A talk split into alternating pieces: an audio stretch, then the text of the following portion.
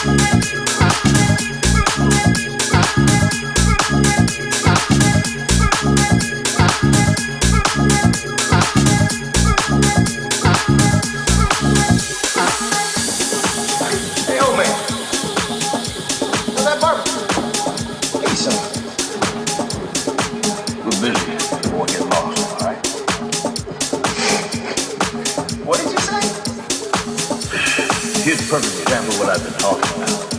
Since this boy was suckling on his mama's titty and giving everything for discipline.